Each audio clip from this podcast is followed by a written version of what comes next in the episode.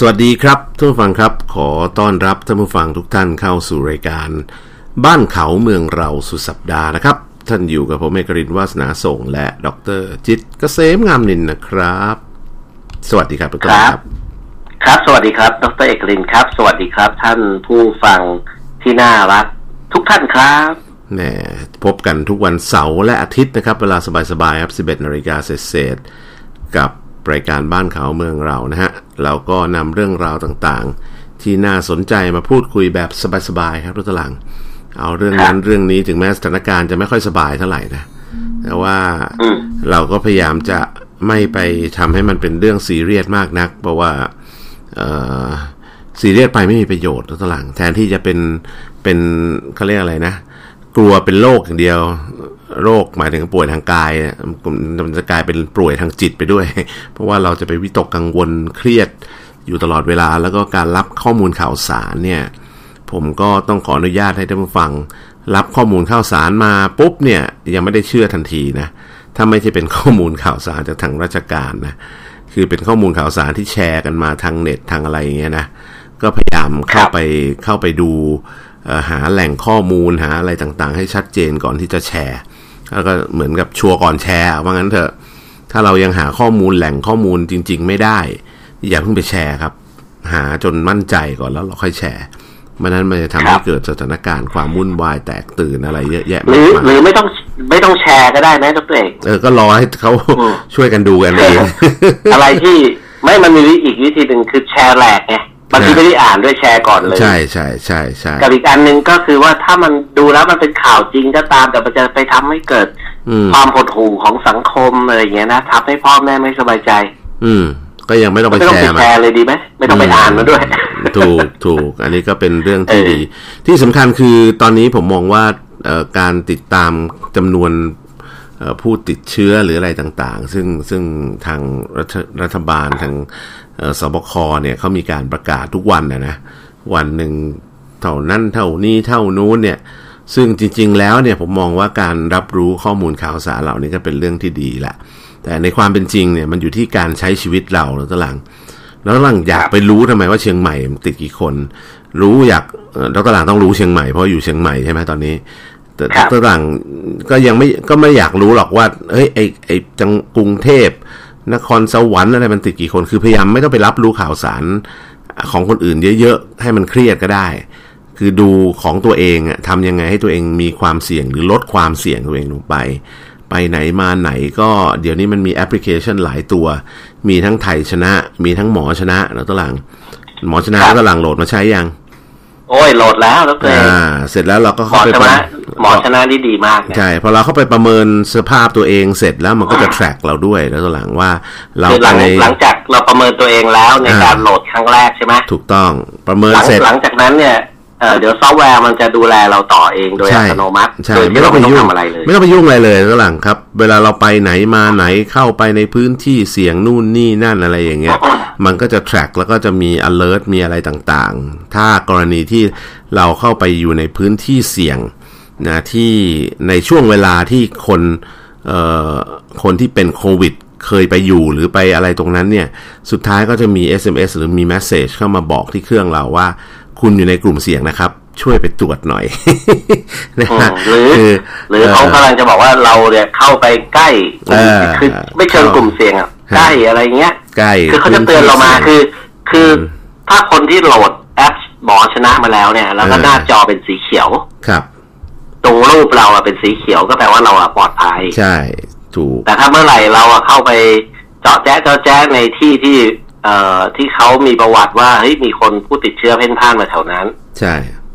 เออหรือเคยมาแถวนั้นอะไรอย่างเงี้ยอืมเดี๋ยวมันจะเปลี่ยนสีอืมผมก็เดาว่าอย่างนั้นนะเพราะเอกเพราะของผมมันยังไม่เคยเปลี่ยนสีไงยังไม่เคยยังไม่เคยเออตรงบาร์โค้ดตรงรูปผมอะถ้ามันเปลี่ยนสีเมื่อไหร่ก็แปลว่าเออนั่นแหละเขาเตือนเราแล้วทางอืมทางโทรศัพท์นะครับฮะแล้วคราวนี้ดราม่าตรงที่ว่า เฮ้ย เราก็จะไปว่าหมอว่า เอ้ย เออแล้วคนที่ไม่โหลดล่ะ จะมีความผิดอะไรอย่างเงี้ยนะอืมคือผมว่าอย่าไปยุ่งกับเรื่องคนอื่น อืม ถูกคือเราโหลดมาแล้วเราทำหน้ที่ของเราได้ประโยชน์พอแล้วอ่า ถูกต้องถูกต้องใช่ป่ะสำหรับสำหรับคนแก่คนเฒ่า พ่อแม่อืมปู่ย่าตายายผมเนี่ยนะอืมตัวเองที่เขาไม่มีสมาร์ทโฟน อืมเออก็ไม่เป็นแล้วไรเขาจะติดไหมดรเอกว่าเขาจะติดไหมเอ่อเอ่อหมายถึงว่าไง เขาจะติดคนปลูกผู้คนอายุแปดสิบอะจะติดไหมโควิดอะ ก็ถ้าไม่ออกไปไหนก็ไม่ติดอะตัวหลังมันจะก็เขาได้ไงก็เขาปู่ย่าตายายเราอเนี่ยยู่เขาไม่บ้าไปนไหนอยู่แล้วเอดรเออกใช่ไหมแต่คนที่เขาไม่ติดต้องใช้เนี่ยสมาร์ทโฟนถูกคนเพราะที่เขาไม่ติดเคยไปไหนอยู่แล้ว เพราะฉะนั้นเขาไม่มีความจำเป็นต้องโหลดหมอชนะก็อย่าไปยุ่งกับเขาที่สำคัญคือไอ้ไอ้ลูกหลานเหลนโหลนที่ไปไปไอ้พวกหาเราญาติผู้ใหญ่นี่แหละควรจะระมัดระวังนะ คือโดยเฉพาะคนที่ไปจากพื้นที่เสี่ยงทั้งหลายเนี่ย ไม่ควรจะเข้าไปใกล้ผู้ใหญ่เลยแล้วตวหลัง เพราะว่าใช่เออเนี่ยมีเคสเอ่อของในเมืองไทยเนี่ยที่แบบ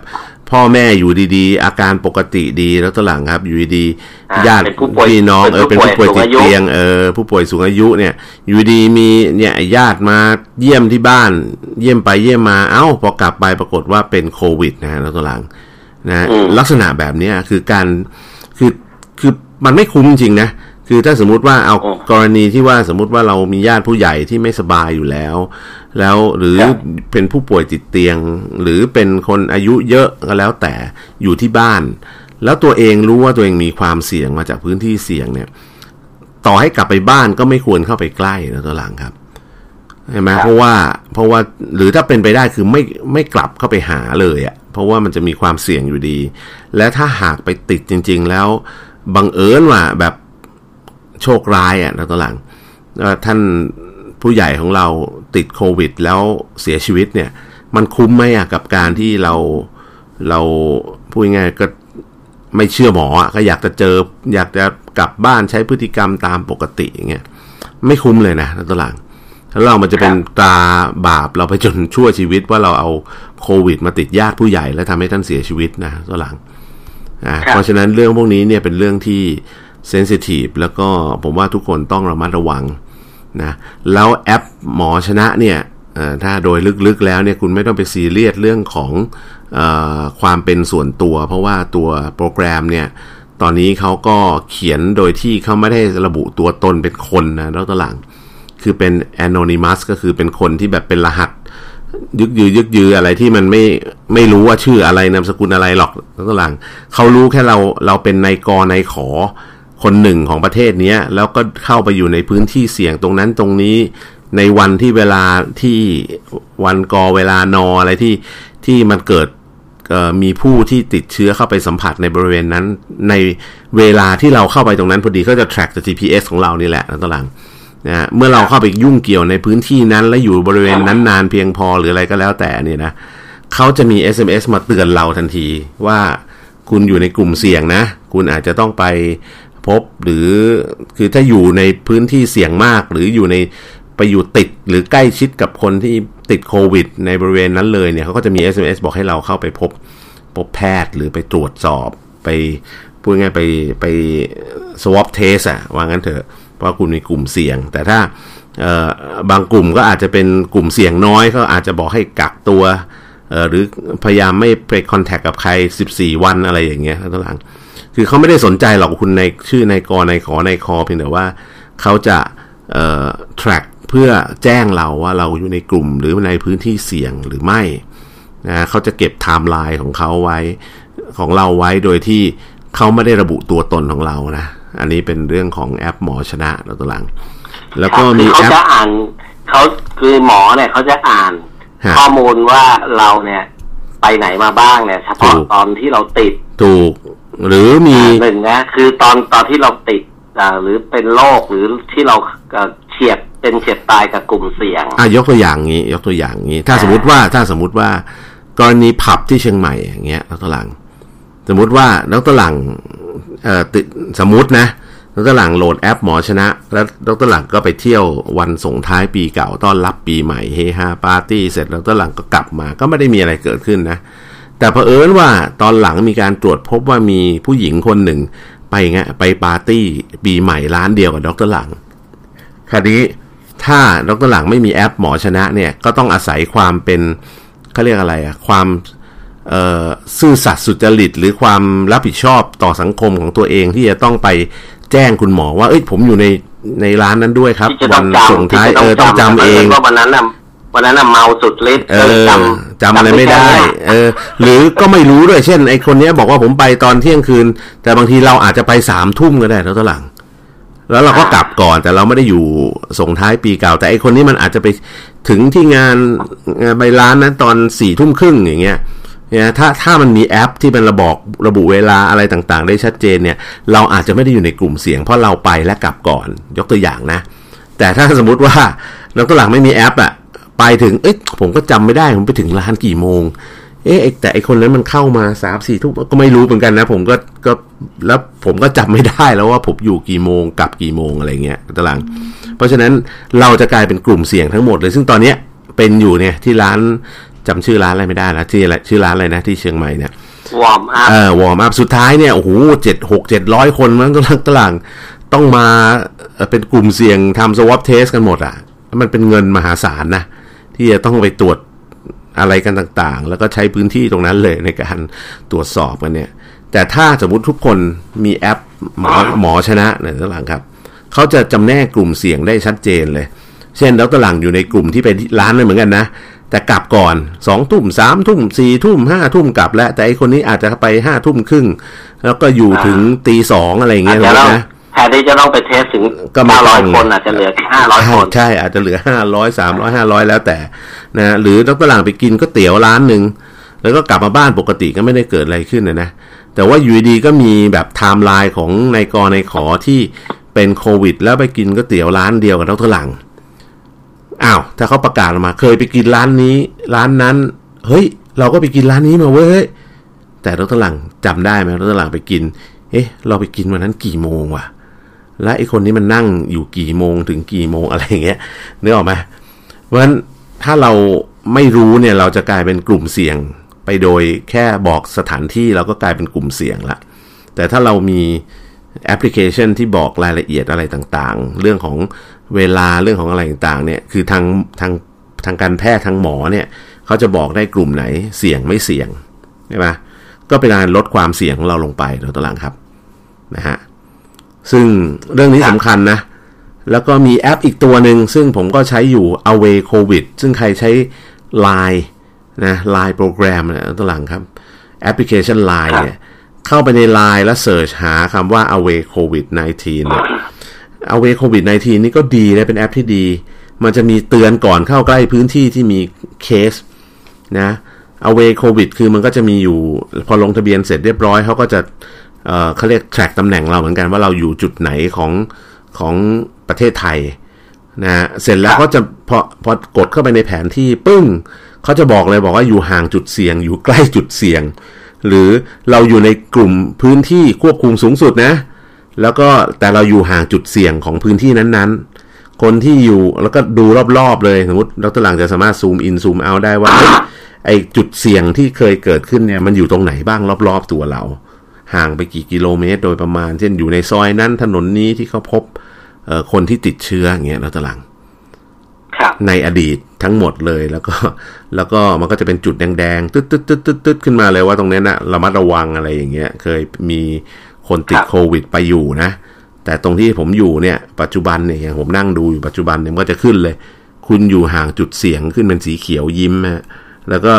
มันจะเขียนเป็นแถบแดงๆขึ้นว่าพื้นที่ควบคุมสูงสุด คือเราอยู่ในพื้นที่ควบคุมสูงสุดคือกทมนะฮะเพราะฉะนั้นก็ลักษณะแบบเนี้ยนะฮะมันจะเป็นเรื่องที่ผมว่าเราต้องเอาพยายามเอาเทคโนโลยีมาช่วยในการที่ตรวจติดตามแล้วก็ป้องกันตัวเอง ถ้าเราเข้าไปอยู่ในพื้นที่ที่ไม่ปลอดภัยปุ๊บมันจะ alert คือเปิดปุ๊บมันจะเห็นเลยว่าคุณอยู่ใกล้กลุ่มเสี่ยงอะมันจะบอกนั้นเลยนะตวหลัง คุณอยู่ใกล้กลุ่มครับเสี่ยงนะ แล้วอยู่ในพื้นที่อะไร แล้วก็จะมีบอกเลยกลุ่มเสี่ยง หรือพื้นที่เสี่ยงอยู่ตรงไหนอะไรเงี้ยตัวหลังอันนี้ก็ก็เป็นอีกหนึ่งแอปนะ เพราะฉะนั้นไทยชนะหมอชนะแล้วก็ Away COVID 19เนี่ยเอ่อในแอปพลิเคชัน Line เนี่ยผมถือว่าเป็นเอ่อเป็นแอปพลิเคชันที่มีประโยชน์กับเรามาก ๆ ในช่วงเวลาแบบนี้นะ แล้วก็อีกตัวหนึ่งครับที่ที่ออฟฟิศผมใช้ คือเออมันเป็นเหมือนเป็นแอปพลิเคชันที่เป็นเป็นตัว Account ที่อยู่ในแอปพลิเคชัน Line เหมือนกันนะชื่อป้องการป้องกันโควิด -19 แล้วก็มันก็จะมี Health Report อะแล้วตัวหลังครับ พอ add เป็นสมาชิกคือเหมือนหมายถึงว่าเป็น add เป็นเพื่อนปุ๊บเนี่ย มันก็จะมีเมนูให้เลือกนู่นนี่ พอลงทะเบียนเสร็จมันจะมี health report ใช่ไหมทางบริษัทผมเนี่ยเอาไอ้แอปพลิเคชันตัวเนี้ยมาใช้เป็นตัวให้นักให้พนักงานเนี่ย ส่งสถานะตัวเองทุกวัน ทุกเช้าตื่นมาอาการเป็นไงก่อน 10 โมงเนี่ยให้ก่อน 8 โมงก่อน 10 โมงเนี่ยให้เเข้าไปกรอกกรอกกรอกกรอกเสร็จ คนไหนที่มีความเสี่ยงเขาจะ alert เลยบอกคุณไม่ต้องไปทำงาน มีอาการนี่นั่นนู่นอะไรอย่างเงี้ยในหลังเออ ซึ่งผมว่าอันนี้ช่วยได้เยอะนะ เพราะว่าคนที่ทำงานอยู่ในออฟฟิศเดียวกันเนี่ย เราไม่รู้ใครเป็นใคร แล้วเราถ้าเราไม่ประเมินทุกวันเนี่ย แล้วตหลังรู้เหรอว่าเนี้ยไอ้นายกอไก่ขอไข่มันไปนั่งไอ้ไอ้เรื่องไอ้เรื่องแบบเนี้ยนะไม่ว่าจะเป็นเรื่องประเมินเรื่องของการ report อ่าเขาเรียกว่าสถานที่ location ของเราไปเข้าสู่ระบบอะไรเงี้ยนะครับ แล้วก็คนไทยเนี่ยเรายังไม่ค่อยชินถูกต้องถูกต้อง เรากลัวเราเรามีความคนไทยมีมีมีความเด่นอย่างหนึ่งคือ เรามีความรู้เยอะ อืม คนไทยเป็นคนมีความรู้เยอะมากตัวเองครับ เรากลัวไปหมดเลยนะว่าการแอปนั้นแอปนี้แอปหมอชนะเนี่ยจะเป็นการละเมิดสิทธิส่วนบุคคลอะไรต่างๆอ่าฮะจะมันจะจะผิดหลักของอระบอบประชาธิปไตยอะไรต่างๆเนี่ยนะแต่จริงๆถ้าเราลองหาความรู้เพิ่มเติมเราด้วยครับ เราจะพบว่าไม่ว่าจะเป็นประเทศจีน นะฮะเกาหลีเกาหลีเนี่ยที่เอาเอาสองประเทศหลัก ๆ เลยจีนเกาหลีอีกประเทศเกาหลีโดยเฉพาะยิ่งเนี่ยซึ่งเป็นประเทศที่มีอัตราการใช้โซเชียลมีเดียโซเชียลอะไรต่างๆ ระบบไอแอปมือถือเนี่ยเยอะเป็นอันดับต้นๆของโลกเนี่ยนะผมแถมให้อีกประเทศหนึ่งแล้วก็หลังประเทศไต้หวัน ซึ่งเขาควบคุมไต้หวันเออการติดโควิดได้ดีมากประเทศเราเนี้ยนะ แล้วก็เป็นประเทศประชาธิปไตยด้วย ยกเว้นจีนนะแต่จีนก็เป็นประเทศที่เจริญเป็นมหาอำนาจทางเศรษฐกิจนะฮะทุกคนลงแอปนี้หมด เออเขาคือรัฐบาลไต้หวันเนี่ยแทบจะคือแทบจะแทบจะขอร้องแกบังคับให้ทุกคนลงอะนักตลางนะเออคือแทบจะบังคับเลยดีกว่าจำเป็นจะต้องออกกฎหมายบังคับเลย อืม คือคือคือทุกคนต้องลงอะแล้วทุกคนก็ก็มีหน้าที่ในฐานะบุคลากรเอ่อพลเมืองของชาติก็คือต้องลงแอป อืม เออ เพราะว่ามันเป็นแอปที่ทำให้รัฐบาลเนี่ย สามารถที่จะเตือนที่จะติดตามที่จะควบคุมสถานการณ์ระวังเออระวังคนที่ไม่ให้ไปติดเชื้อ แล้วก็วังระวังคนที่ติดเชื้อแล้วไม่ให้ไปแพร่เชื้ออะไรต่างๆเนี่ย อืมอะไรต่างๆเนี่ยมันเป็นหน้าที่ของพลเมืองดีไงครับ แล้วก็ไต้หวันก็เป็นประเทศประชาธิปไตยที่อืมตอนนี้มีผู้ติดเชื้อโควิดศูนย์ลายมาเป็นเวลาเท่าไหร่เก้าเดือนแล้วนั่นเองครับนะไม่มีผู้ติดเชื้อใหม่มาเป็นเวลาเก้าเดือนแล้วไต้หวัน อืม เห็นปะเห็นไหมเขาเอาอยู่เพราะอะไรหนึ่งก็อาจจะโชคดีที่เป็นเกาะไงอืมเขาไม่มีช่องทางธรรมชาติ ครับ ให้คนเดินข้ามอะไรต่างเนี้ย ครับ ก็มันก็เลยไม่เขาคุมแบบว่า แล้วก็สองคือเขาเทสโควิด อย่างมหาศาลเลยคือเขาคลีนอัพประเทศในตอนต้นปีพอเขาคลีนอัพประเทศได้แล้วเนี่ยเขาก็ปิดเลยไม่ให้เข้าไม่ให้ออกเลยครับเออคือคนเข้าคนออกเนี่ย ไม่ใช่ว่าเขาบังคับนะ ไม่ให้บังคับไม่ให้เข้าออกนะคือคำว่าปิดหมายความว่าปิดปิดเอ่อการเข้าออกโดยอิสระครับแต่คุณสามารถเข้าออกประเทศไต้หวันได้โดย โดยอะไรก็โดยเนี่ย ต้องมีระบบติดตามตัวนะเพื่อนผมเป็นนักบินอยู่ไต้หวันนะเพื่อนครับ เออเพื่อนผมเนี่ยที่จะคุยกันทางไลน์อยู่เชียงใหม่นะครับ กับทางแจ็คเนี่ยเป็นเพื่อนวิศวะและกระบังเนี่ยนะแล้วก็เป็นกัปตันการบินไทยนะครับ เครื่องบินจัมโบ้โบอิงเนี่ยครับแล้วตอนหลังก็ลาออกไปไปอยู่สายการบินเอ่อเอ่อไชน่าแอร์แอร์ไชแอร์ไชน่าแอร์ไลน์อืมเอ่อเอ่อแอร์ไชน่าแอร์ไลน์ของไต้หวันเนี่ยนะครับ แล้วก็บินเยอะมากทุกท่านอืมไต้หวันนี่บินเยอะมากเพราะว่าอะไรเพราะว่าสินค้าอิเล็กทรอนิกส์เนี่ยต้องใช้เครื่องบินส่ง ครับ เออคือคือพูดง่ายว่าตารางการบินนี่ไม่ได้ลดเลยอะอืม แล้วก็ความเข้มข้นของเขาเนี่ย ก็คือหนึ่งก็คือใครจะพักร้อนออกจากไต้หวัน คือไปเยี่ยมบ้านอะไรเงี้ยได้ ครับ ให้พักร้อนได้สามสิบห้าวัน แต่ก่อนออกมาจากไต้หวันเนี่ย คุณจะต้องเขาบังคับทุกคนเลยก่อนจะออกจากไต้หวัน อืม ต้องถูกเก็บตัวสิบสี่วัน อืม นี่เออเพื่อนผมเนี่ยเขาบริษัทบอกว่าเออบริษัทใช้นักแอร์ไลน์เนี่ยเห็นใจนักบินมากโดยเฉพาะนักบินต่างชาติที่บ้านอยู่ประเทศไทยบ้านอยู่อะไรเงี้ย อืมนะฮะเขาต้องบินเขาต้องเก็บตัวสิบสี่วันนะเพื่อนก่อนจะบินออกจากไต้หวันนะอืม แล้วก่อนจะบินออกมาเนี่ยเขาต้องสวอปเทสจิ้มจมูกสองครั้ง เออเสร็จแล้วพอมาถึงเมืองไทยต้องเอกนี่กับตันนะครับพ อมาถึงเมืองไทยเนี่ยต้องเก็บตัวอีกสิบสี่วันนะเอกอืม เออตอนตอนเข้าตอนเข้าเข้าไปก็ถูกจิ้มจมูกหนึ่งครั้ง ตอนเข้าเอ่อสเตทควอลันทีนของรัฐเนี่ยนะที่กรุงเทพนะฮะเอ่อจิ้มจมูกตอนเข้าหนึ่งครั้ง แล้วก็ก่อนออกก่อนออกก่อนครบสิบสี่วันเออหนึ่งวันเนี่ย เพราะว่าผลเทสอย่างนี้มันใช้เวลาไม่เกินวันเลยนะจิ้มจมูกอีกครั้งหนึ่งว่าไม่เป็น ครับ นี่แล้วเพื่อน ก็เป็นเท่าไหร่ยี่แปดละใช่ไหมนี่สมขนาดขนาดว่าไต้หวันเข้มขนาดนี้นะตหลัง ไต้หวันก็ยังตอนนี้ก็ยังมีผู้ติดเชื้อทุกวันนะวันละสองคนสามคนเงี้ย ล่าสุดก็มีผู้ติดเชื้อรายใหม่ ล่าสุดสามคนเขาเขาเขาเขาเป็นผู้ติดเชื้อที่เอ่อน่าจะบินมาจากต่างประเทศ ใช่ ส่วนมากก็จะเป็นเนี่ยแหละ ที่เข้าประเทศสองคนสามคนอย่างเงี้ยหมายว่าประชาชนติดกันเองในประเทศไม่มีอ่า ถูกต้องก็จะเป็นเนี่ยแหละ พวกสเตทควอนทีนพวกอะไรเหมือนเราเนี่ยคณิก ใช่คณิกกลับไปที่เพื่อนผมนิดนึงครับ เชิญครับ บริษัทให้พักร้อนสามสิบห้าวันโอ้ครับ ให้ทุกบินต่างชาติทุกคนพักร้อนสามสิบห้าวันเลือกเอาเลยวันไหน อืมเพื่อนผมก็อยากไม่ได้เจอหน้าครอบครัวมาเกือบปีทุกเอกก็ตั้งแต่มกราตั้งแต่ประเทศเราล็อกดาวน์ก็ไม่ได้เข้ามาเลยไม่ได้กลับเลย เพื่อนก็เลยรายได้พักร้อนสามสิบห้าวันก็ถูกถูกล็อกตัวในไต้หวันสิบสี่วัน บินมาถึงเมืองไทยอีกสิบสี่วันเป็นยี่แปดแล้วทุกเอกครับยี่แปดวันแล้วใช่ไหมฮะแล้วก็ แล้วก็เออได้เจอหน้าครอบครัวเลยห้าวันต้องเผื่อเวลาสามแล้วต้องเผื่อเวลาว่าล็อกตอนบินล็อกเอาใช่ไหมบินมามันหมดไปอีกวันหนึ่งใช่ไหมครับสามสิบสี่บินกลับหมดอีกวันหนึ่งเป็นเท่าไหร่สามห้าคือเจอหน้าลูกครอบครัวเนี่ยที่ไปเชียงใหม่เนี่ยห้าวันแล้วเท่โอ้ฮะ เออ แล้วกลับไปเนี่ย จะต้องไปถูกล็อกตัวอีกสิบสี่วัน ชีวิตเออแต่ว่าเขาถูกล็อกตัว เออเขาเรียกว่าอะไรนะล็อกตัวในที่ไต้หวันเนี่ยคือเนื่องจากไต้หวันเขามีอพาร์ตเมนต์ไงครับเขาจะมีระบบหมอชนะระบบอะไรอย่างเงี้ยแหละ คือให้ล็อกที่บ้านนะอืม แล้วก็มีแอปติดตามหมดเนี่ยเป็นตัวใช่เป็นตัวควบคุมเรา ใช่ใช่มันก็ไม่น่าเบื่อใช่ไหมทุกท่ถ้าจำไม่ผิดก็จะมีระบบแบบ อัตโนมัติเช็คเช็คที่ตัวเราด้วยนะว่าเราอยู่ตรงนั้นจริงหรือเปล่าบางทีมี random call เข้ามาว่าเราอยู่ตรงไหนอะไรแต่ตัวเอกแต่ประเด็นคือการถูกล็อกตัวที่อพาร์ตเมนต์ของเราเอง ซึ่งมันอาจจะสามห้องนอนหนึ่งห้องน้ำสองนอนอะไรเงี้ยอืมมันก็ยังสบายกว่าอินเทอร์เน็ตมีคอมพิวเตอร์มีอะไรให้เล่นไงมันบ้านเราเองอะอืมแต่การถูกล็อกตัวที่โรงพยาบาลโรงแรมในกรุงเทพแถวสุขุมวิทสิบสี่วันห้องเล็กๆเออเออเออ ทั้งอาทั้งออกจากห้องไม่ได้ป้าผมนี่โดนหมดแล้วครับผมนึกว่า ผมนึกว่าการล็อกตัว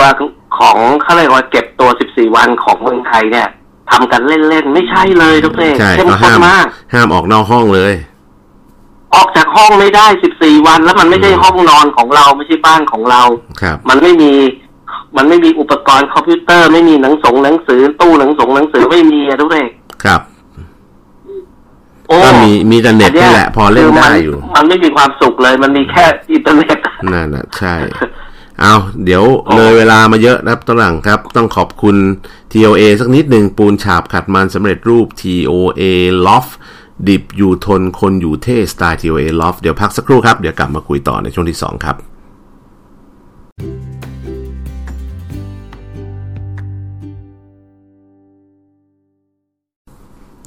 สวัสดีครับทุกฟังครับขอต้อนรับกลับสู่ช่วงที่2นะฮะกับรายการ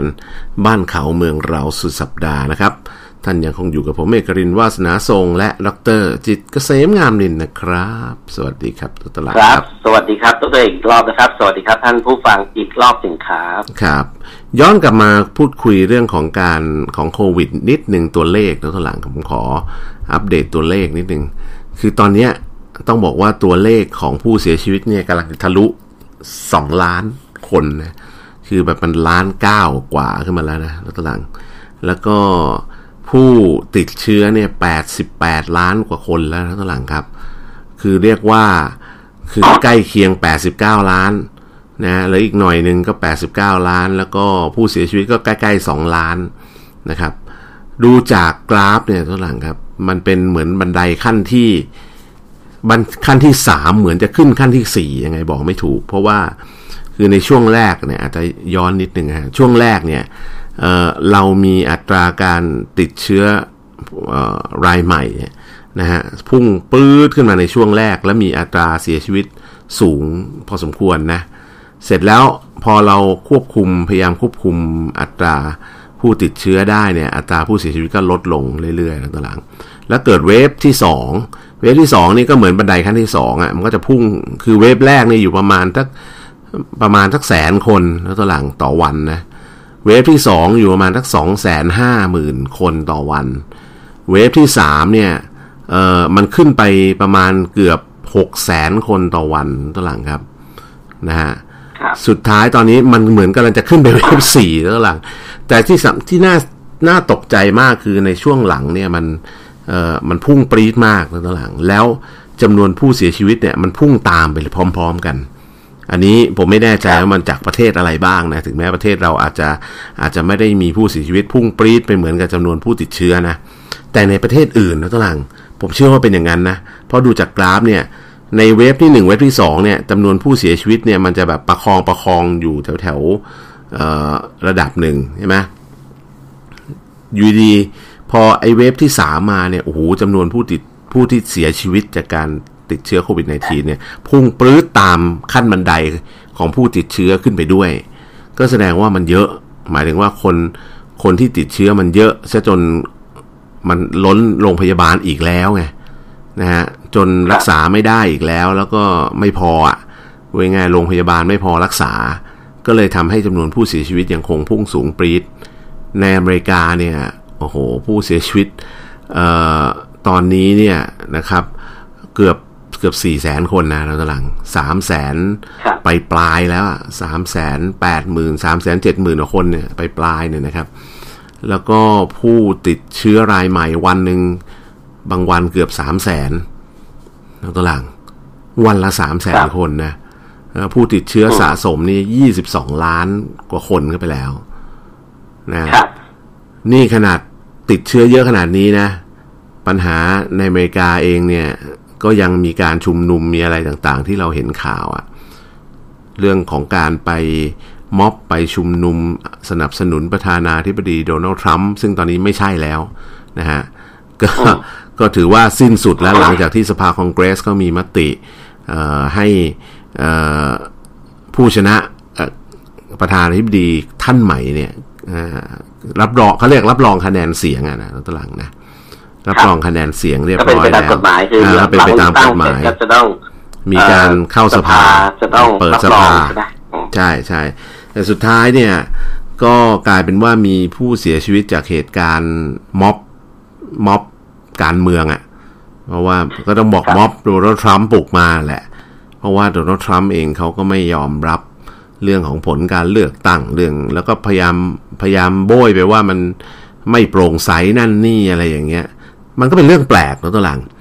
คือเวลาเราเวลาเราพูดถึงว่าเอ้ยเลือกตั้งไม่โปร่งใสเนี่ย ส่วนมากคนที่เป็นฝ่ายค้านจะต้องเป็นคนคนคนที่ไม่ได้เป็นรัฐบาลอะ จะต้องเป็นคนร้องถูกไหมคือนึกออกไหมหมายถึงฝ่ายที่ไม่ได้เป็นรัฐบาลเวลาไปเลือกตั้งเนี่ยฝ่ายที่ไม่ได้เป็นรัฐบาลเนี่ย ก็จะมาโบยฝ่ายรัฐบาลว่ารัฐบาลคุมอำนาจ คุณมีโอกาสที่จะตุกติกนั่นนี่อะไรอย่างเงี้ยได้เยอะกว่า แต่ครั้งนี้มันประหลาดตรงที่ว่าคุณเป็นประธานาธิบดีและเป็นรัฐบาลนะแต่ดันไปบอกว่า เอ้ย การเลือกตั้งไม่โปร่งใสทั้งที่คุณเป็นรัฐบาลอยู่อะ มันตลกไหมฮะท่านหลัง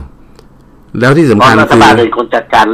จัดการคือหน่วยงานของรัฐบาลเป็นคนจัดการเลือกตั้ง ก็คุณเป็นคนจัดการเลือกตั้งเองแล้วคุณบอกเลือกตั้งไม่โปร่งใสมันคืออะไรอะ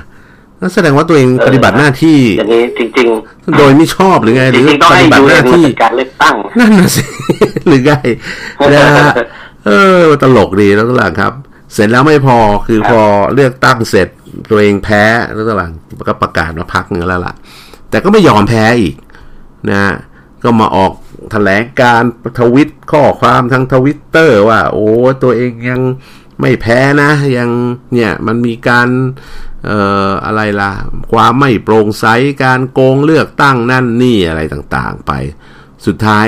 ก็ยังไม่ยอมแบบพูดง่ายประกาศคือคือประธานาธิบดีคนอื่นเนี่ยเวลาเขาแพ้เขาออกมาประกาศยอมรับเลยความพ่ายแพ้ แล้วก็ยินดีกับยินดีกับอีกฝั่งหนึ่งด้วยเนี่ยนี่คือสปิริตของอเมริกาในอดีตนะแต่ประธานาธิบดีโดนัลด์ทรัมป์เนี่ยจนกระทั่งวันที่สภาคองเกรสประกาศ ให้คุณไบเดนเนี่ยเป็นผู้ชนะการเลือกตั้งแล้วเนี่ย แกก็ยังไม่ประกาศจนกระทั่งเกิดเหตุจลาจนวุ่นวาย แล้วค่อยออกมาประกาศที่หลัง เพราะก่อนหน้านั้นเนี่ยแกทวิตเหมือนกับว่าทวิตทวิตเชียร์ได้ซ้ำว่า เฮ้ย เรามากันเยอะๆนะบัท้วงกันเยอะๆอะไรประมาณอย่างเงี้ย ในวันที่จะประกาศรับรองผลของคุณโจไบเดนเนี่ยเนี่ยมันกลายเป็นประเด็นที่ ก็แสดงให้เห็นว่าจริง ๆ แล้วทุกอย่างแล้วตัวหลังครับ ระบอบอะไรก็แล้ว แต่เนี่ยมันจะดีจะไม่ดีมันอยู่ที่คนนะ่ะไม่ได้อยู่ที่ระบอบนะครับถูกไหมครับ เออ คือต่อให้คุณเป็นประชาธิปไตยแต่ถ้าคนมันประสาทเสียอย่างเงี้ย มันก็ไม่ไหวแล้วตัวหลัง หรือคนคิดจะทำแต่สิ่งไม่ดีเนี่ย ต่อให้ระบบมันดีแค่ไหนเนี่ย มันก็ไม่ดีนะเพราะฉะนั้นผมว่าสิ่งสำคัญที่สุดคือคือคนทำอย่างไรให้คน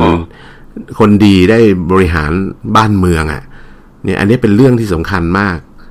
นะครับ แล้วการที่การที่ทำให้คนดีได้บริหารบ้านเมืองเนี่ยบ้านเมืองก็จะเดินไปข้างหน้าได้อย่างอย่างมีระบบอะแล้วก็ก้าวหน้าว่างั้นเถอะนะผมเห็นภาพตอนแรกเนี่ยที่ผมเห็นภาพในสื่ออทีวีอะทุกหลังครับ แล้วก็ผมตกใจนะ เฮ้ย นี่มันเกิดเหตุขึ้นที่ไหนพอดูไปเอ้า เฮ้ยวอชิงตันดีซีเลย ที่แคปิแคปิตอลฮิลก็คือที่อาคารรัฐสภาเป็นภาพที่เรานึกว่าในหนังนะเพราะว่าปกติแล้วภาพที่ เอ่อวอชิงตันดีซีตัวคือผมเล่านิดนึงแล้วด้วยแล้วเคยไปวอชิงตันดีซีไม่เคยไม่เคยที่วอชิงตันไม่เคยฮะเออวอชิงตันดีซีเนี่ยก็คือทางทิศตะวันตกเนี่ย จะเป็นไวท์เฮาส์ทางทิศตะวันตกเนี่ยคือไวท์เฮาส์ก็เป็นทำเนียบรัฐบาลทำเนียบประธานาธิบดีไม่ใช่ประธารัฐบาล แล้วก็แล้วก็จะมีเหมือนกับเป็นเป็นสนามหญ้าที่ใหญ่ใหญ่มากอะทุกท่านครับ ใหญ่ขนาดที่ว่าไอตัวรัฐสภาอเมริกาเนี่ยที่อยู่ทางขวา อืม คือผู้ใหญ่คนละทิศกันกับทำเนียบประธานาธิบดีไวท์เฮาส์เนี่ยนะครับ มันดูเหมือนเล็กไปเลยอะ อืม เออ แต่เวลาเราเดินเราเดินนะ ผมเดินเล่นตามสนามหญ้าเพื่อเดินเข้าหาตัวแคปิตอลฮิลส์เนี่ย ตัวแคปิตัวตัวรัฐสภาเนี่ยทุกท่านเดินเท่าไหร่มันก็ไม่ถึงสักทีมันใหญ่มากใช่ไหมคือสนามหญ้ามันไกลมากอะ มันไกลมากแต่มันใหญ่มันเป็นสนามหญ้าแบบใหญ่กว่าสนามหลวงหลายเท่าอะทุกท่านอืมอืมเออ แต่ว่ามันหลายสนามไง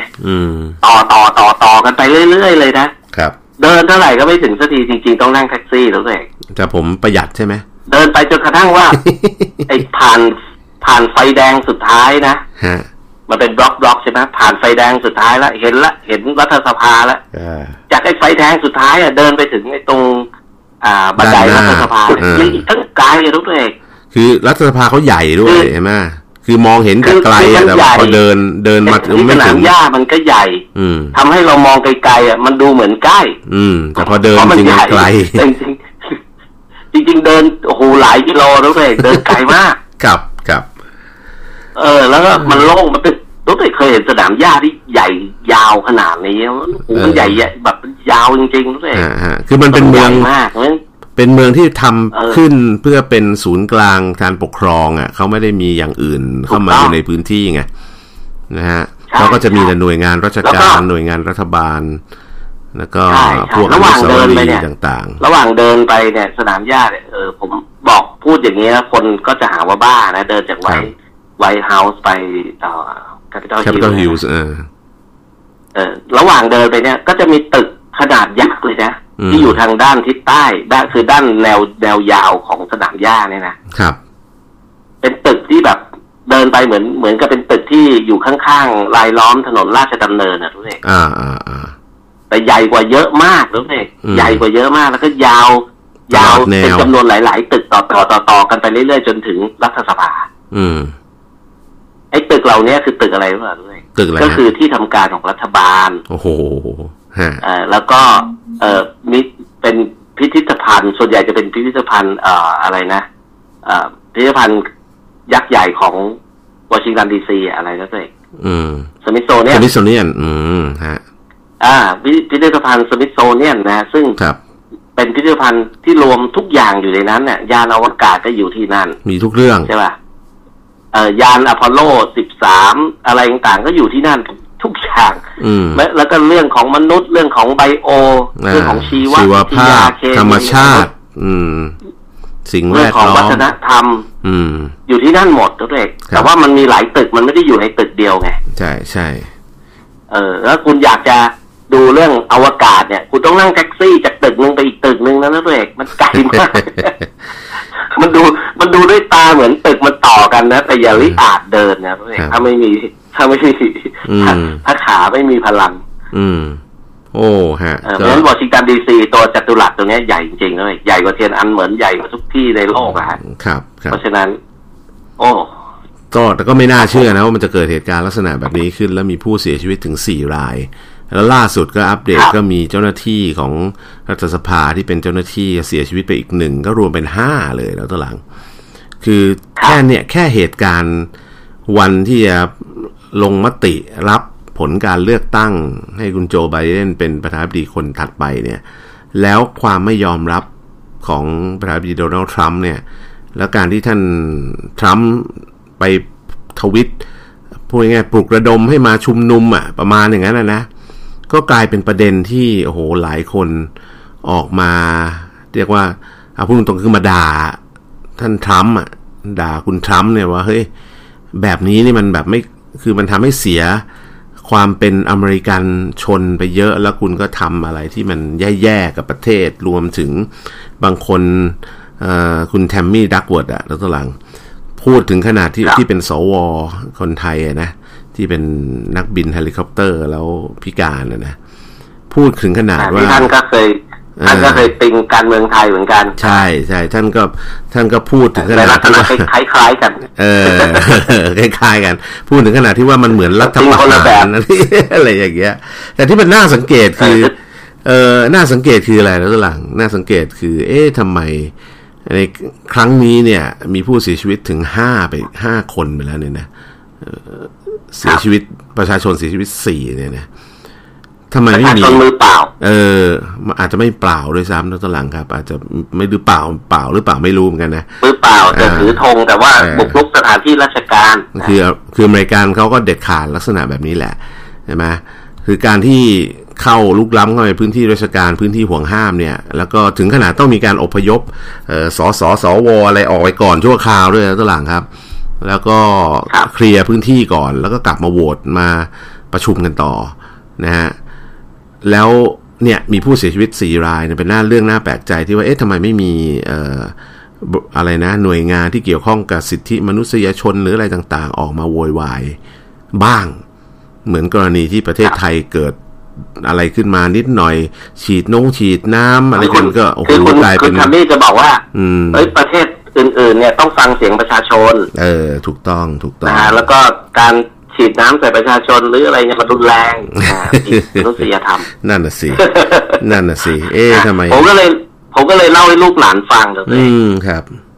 ว่าสมัยรุ่นพวกผมเนี่ย ถ้าถ้าหลายดีอะสามสิบปีที่แล้วอะ เรียนอยู่ที่อเมริกาเนี่ยนะ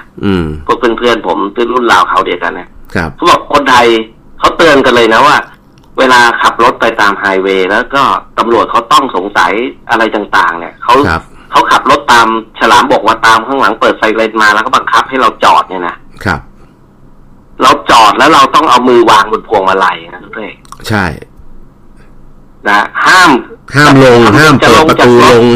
ไม่ได้ไม่ได้ ห้ามทำเป็นว่าจะหยิบ หยิบอ่าไปไปเมืองหยิบเมืองไทยเราไงเวลาตำรวจจับปุ๊บเราก็ต้องหยิบของในกระเป๋าก่อนใช่ไหมอ่าถูกต้องอ่าคาดว่าจะหยิบกระเป๋าตังเอาใบกับขี่มาเตรียมรอไว้อะไรโดนยิงเลยนะใช่ถูกต้องครับ คือสามสิบปีที่แล้วเนี่ยตำรวจเขาจะบอกว่าเขาจะนึกว่าเราสู้ไงอืมอ่าเพราะฉะนั้นคือจอดรถข้างทางเนี่ยห้ามหนีด้วยนะหนีเขาก็จะยิงเอาจอดรถข้างทางเสร็จปุ๊บก็ต้องเอามือวางบนพวงมาลัยให้เขาเห็น อืเขาสั่งอะไรก็ต้องทำอันนั้นคือ เอ่อเป็นอำนาจของเจ้า officer ของเจ้าหน้าที่ตามกฎหมาย ครับงั้นถ้าเขารู้สึกว่าเราสู้เขาคิดว่าเราสู้เนี่ยเขาสามารถยิงแล้วก็ไปตอบคือเราตายไปแล้วอะก็ต้องไปสู้กันในศาลอะไรต่างๆมันมีประโยชน์ไหมล่ะดรเอกครับ เออเพราะงั้นงั้นก็สมัยนี้ก็ไม่รู้ดิพัฒนาประเทศพัฒนาไปพัฒนาไปก็คือห้ามยิงประชาชนมั้งสมัยผมสามสิบปีที่แล้วเนี่ยตำรวจลอนดอนตำรวจอังกฤษเนี่ยห้ามพกปืนดรเอก ครับเออเขาห้ามพกปืนห้ามยิงประชาชนไงสามสิบปีที่แล้ว ครับ เออพกได้แต่กระบอง ซึ่งผมผมก็เคยเล่าไปแล้วว่าเคยไปดูแมตช์อาร์เซนอลเนี่ยนะแล้วก็ตำรวจก็โอ้โหตีเขาตีกันตรงที่ผมนั่งอะตำรวจก็ตีด่ามาเลย เอากระบอกไล่ตีดังป้าป้าป้าตี ตีแก้มตีหน้าตีอย่างนั้นเลยแล้วตัวเองอืม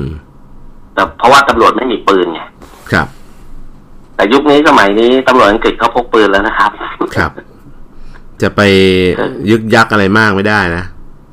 เออไปยึกยักยักที่เขาบอกว่าเขาเขาเขาเขาขับรถมาเหมือนในหนังแล้วเขายิงเลยนะน้องเต้ของเรานี่แล้วก็อย่าลืมว่าคนอังกฤษเนี่ยไม่มีปืนครับใช่ใช่ตอนนี้มีตำรวจเท่านั้นแหละที่มีปืน ในขณะที่คนอเมริกันเนี่ยมีปืนสวนกับตำรวจได้ เยอะอะอ่าใช่ อเมริกานี่ปืนก็หาได้เสรีง่ายกว่าที่อังกฤษเยอะเลย นะครับบางรัฐนี่ให้พกปืนได้ด้วย